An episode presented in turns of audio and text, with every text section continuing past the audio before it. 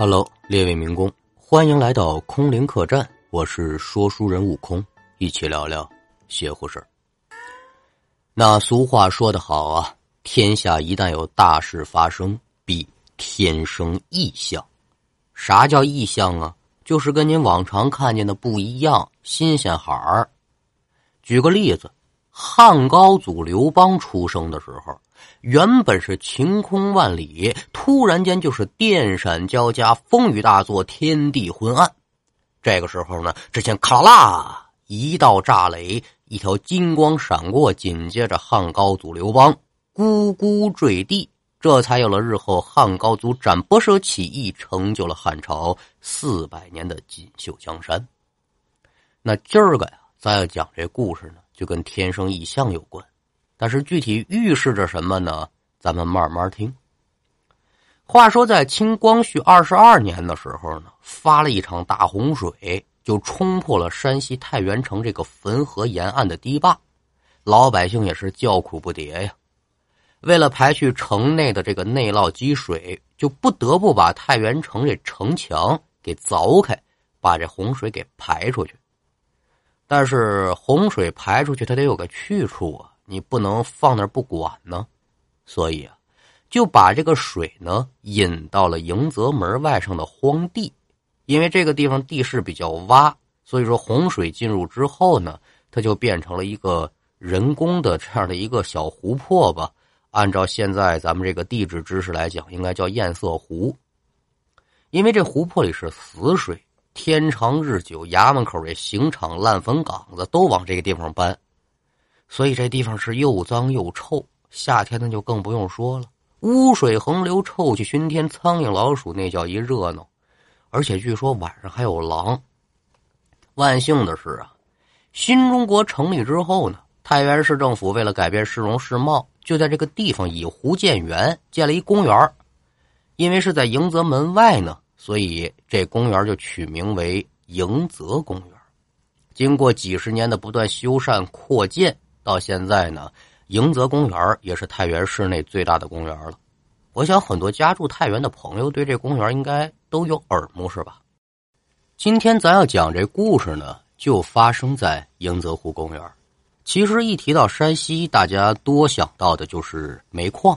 对，山西这个地方呢，多出产煤矿，被誉为黑色黄金。那九零年的时候呢，北京的亚运会顺利的召开，山西一百多家大型的煤矿企业呢，就以煤海之光为主题，在北京的北海公园做了一期花灯。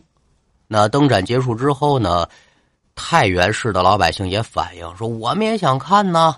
就这样，就从这数百组花灯当中呢，选出了九十四组中大型的花灯，就放在迎泽湖公园了，举办了梅海之光的灯展活动。时间是什么时候呢？九一年的九月二十三号。而且当地的媒体就宣传了，说这次的灯展是整个华北地区最牛的灯展了。所以不光是当地的老百姓是翘首以盼，周边县市的游客也都过来参观。但是负责组织这次灯展的筹备组呢，万万没想到的是，能来这么多人。您看灯展就得买票，所以对于这个购票的数量呢，也没有做具体的限制。比如说我限购一人一张，一人两张，得，这不限购好了。灯展第一天，您才卖出去多少张票？十万张。您别不信，真就是十万张。您想想那人得有多少吧？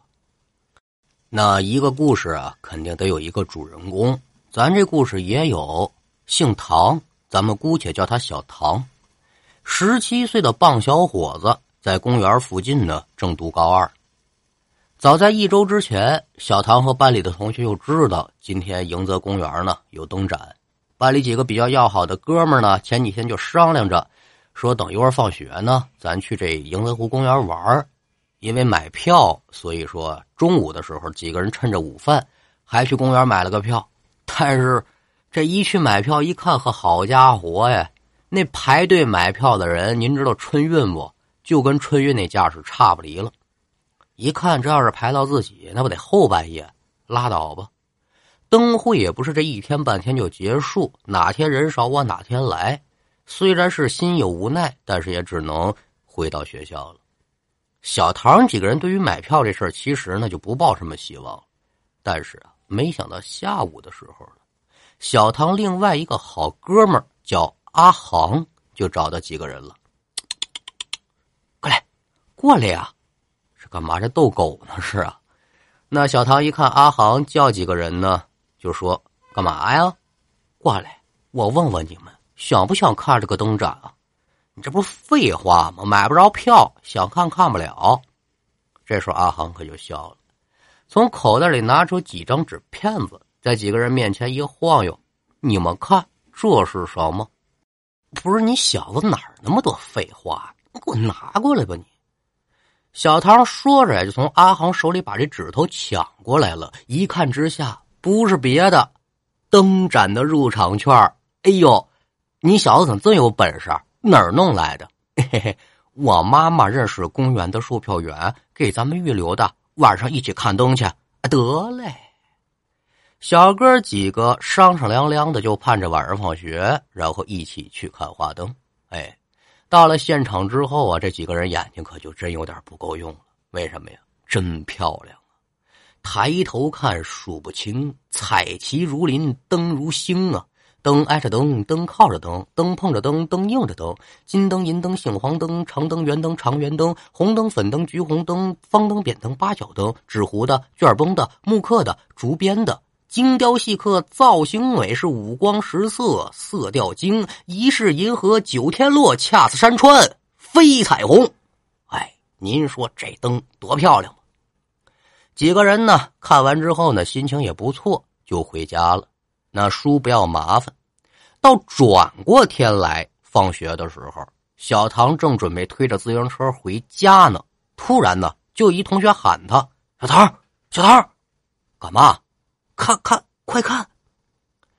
扭向回身一看，叫他这个同学呢，手指着天上让他看。小唐下意识的把这脑袋就抬起来了，往天空一看呢，他就发现有点不大对劲儿。为什么呢？今儿天不错，晴空万里，天上没什么云，但是也不知从哪儿啊，就来了这么一大团，咱也闹不清是云那是雾的东西，就在天上啊是七扭八扭的，慢慢的呢就构成了一个白色的字，汉字。这个字也很简单，男女的女，特别的清楚，非常大。定睛观瞧之下呢，在这个大字旁边呢，影超超还有那么一小字儿，但是您听清楚，相比之下比较小，有点模糊，看不清楚是个什么字儿。但是这个女字儿啊，在蓝天映衬之下呢，是清晰无比的。这个时候呢，刚才叫小唐这同学呢，也来到他身边了，俩人就嘀咕，说这这怎么回事啊？这真邪门新鲜孩儿。那也不光是小唐和刚才喊他那同学纳闷啊，其他的同学也发现这个情况了，纷纷议论：“哟，这怎么回事？”起初也是有人怀疑，说这字儿是不是那种喷气式飞机喷出来的什么特技表演故意弄的呀？但是看了一大圈也没有发现天上有飞机，而且这个字儿也不像是喷气式飞机留下的那条痕迹，非常像是以天空为画板画在上面的。小唐看着天上这个字儿啊，还有这个方位，他就想，这个字儿出现的地方，这不是昨天我去看灯那迎泽湖公园吗？小唐这边怎么纳闷啊，咱就按下不表了。花开两朵，各表一枝。话说在迎泽湖公园的中心处啊，有这么一座宽六米、长六十四米的七孔石桥。七孔石桥建于六四年，这整个桥呢是横跨横泽湖，贯通东西两岸。因为园区之内呢，很多游客都是通过这个桥来来往往通行，所以今天呢这个灯会一举办，桥上的人就特别多。而就在小唐注意到天上有字的同时，公园里的人也看见了，这天上出现一大字儿，旁边可能还有影影绰绰的另外一小字儿，大家相互是议论。哎哎，你看天上那是不是有一个字儿啊？对对对，我也看见了，这是个女。那旁边那是个啊，可能也看不清，但是公园里还真有墓里不错的哦，那好像是个死字儿，哪个死字儿啊？死亡的死，哎，好像还真是个死。一个人说，两个人讲，这也不打紧。但是啊，公园里的人纷纷对于女死这两个字呢议论纷纷。这人一多呀，就有人嘀咕说这啥意思呀？有人呢就好抖机灵，我跟你们说，这是因为这次灯展举办的比较成功，这个举办方呢给大家一惊喜，故意加的即兴表演。就是他这说法吧，也可能是对的，但是我总觉得有点问题。这个死字不光是在咱们中国，我觉得在全世界各地的话，可能对这个字呢都是有一些敏感，不老吉利的一个字儿。按说您要是说想加即兴表演，加些吉祥话，一帆风顺，二龙戏珠，三阳开泰，四平八稳，五福临门，六六大顺，七星报喜，八面为风，九九回一是十全十美，这么多好听的话你不加，你加一死字儿，啥意思啊？也就是在众人议论纷纷之时吧，此时这七孔桥上已经是人山人海了，大家是相互拥挤不动，都想朝前走两步。这人一多呀，就容易出事，因为桥它是有坡度的，人越聚越多，下面的人我就想上去，上面的人我就想下来，可是有些人脚下不稳，一个不小心栽倒在地，这下子呀出现踩踏了。哎呦，踩踏事件一发生，那场面叫一惨。呃，具体什么情况呢，我就不细描述了。您要是真敢看的话呢，去搜索一下那资料。踩踏事件一发生，这桥上的人可就更慌了，更是想从桥上离开。可就在这个时候呢，只听咔叭叭叭叭，七孔桥一侧这桥栏断了。紧接着这人就跟下饺子似的，噼里扑噜的全掉湖里了。先掉下的人刚浮上来，后落水的人又把人给砸下去了。总体来说吧，在迎泽湖公园举办的这美海之光的现场，本来应该是大家其乐融融，没想到这种氛围随着这样的一场踩踏的发生，变成了特大的伤亡事故。一共死了一百零五个人，伤了一百零八个人。有些人是被活活踩死的，有些人就比较惨，是拥挤之下被活活窒息憋死的，也有些人呢是磕这个石篮子上失血过多死的，有一部分就是湖中溺水。反正怎么说吧，各种死法都有。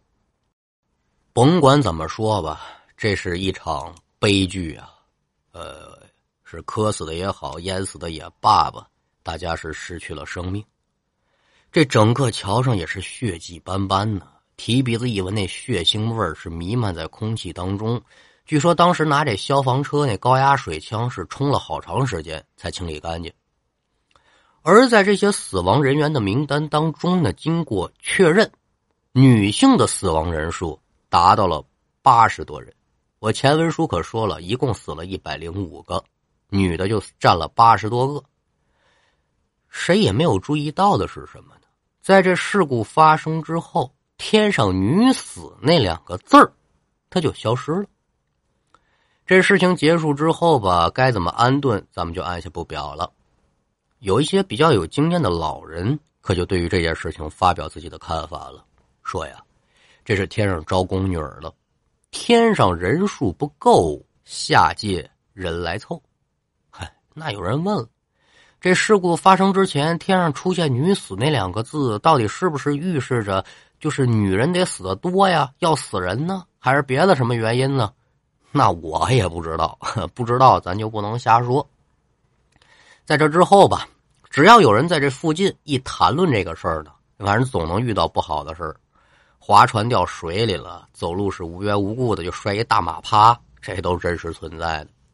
而也正是因为这件事情呢，负责这次活动的有关领导和负责人都是因为玩忽职守被依法处理了。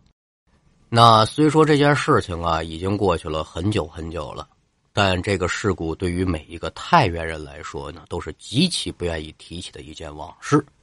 那也真心希望呢，太原迎泽公园天女世界丧生的人能够得到安息。如果对这起事件感兴趣的朋友呢，也可以去搜一下九一年的迎泽湖事件。呃，相信一些土生土长的太原人呢，尤其是住在迎泽湖附近的朋友，对这件事情应该不陌生吧。好了，那今天这个故事呢就给您讲完了。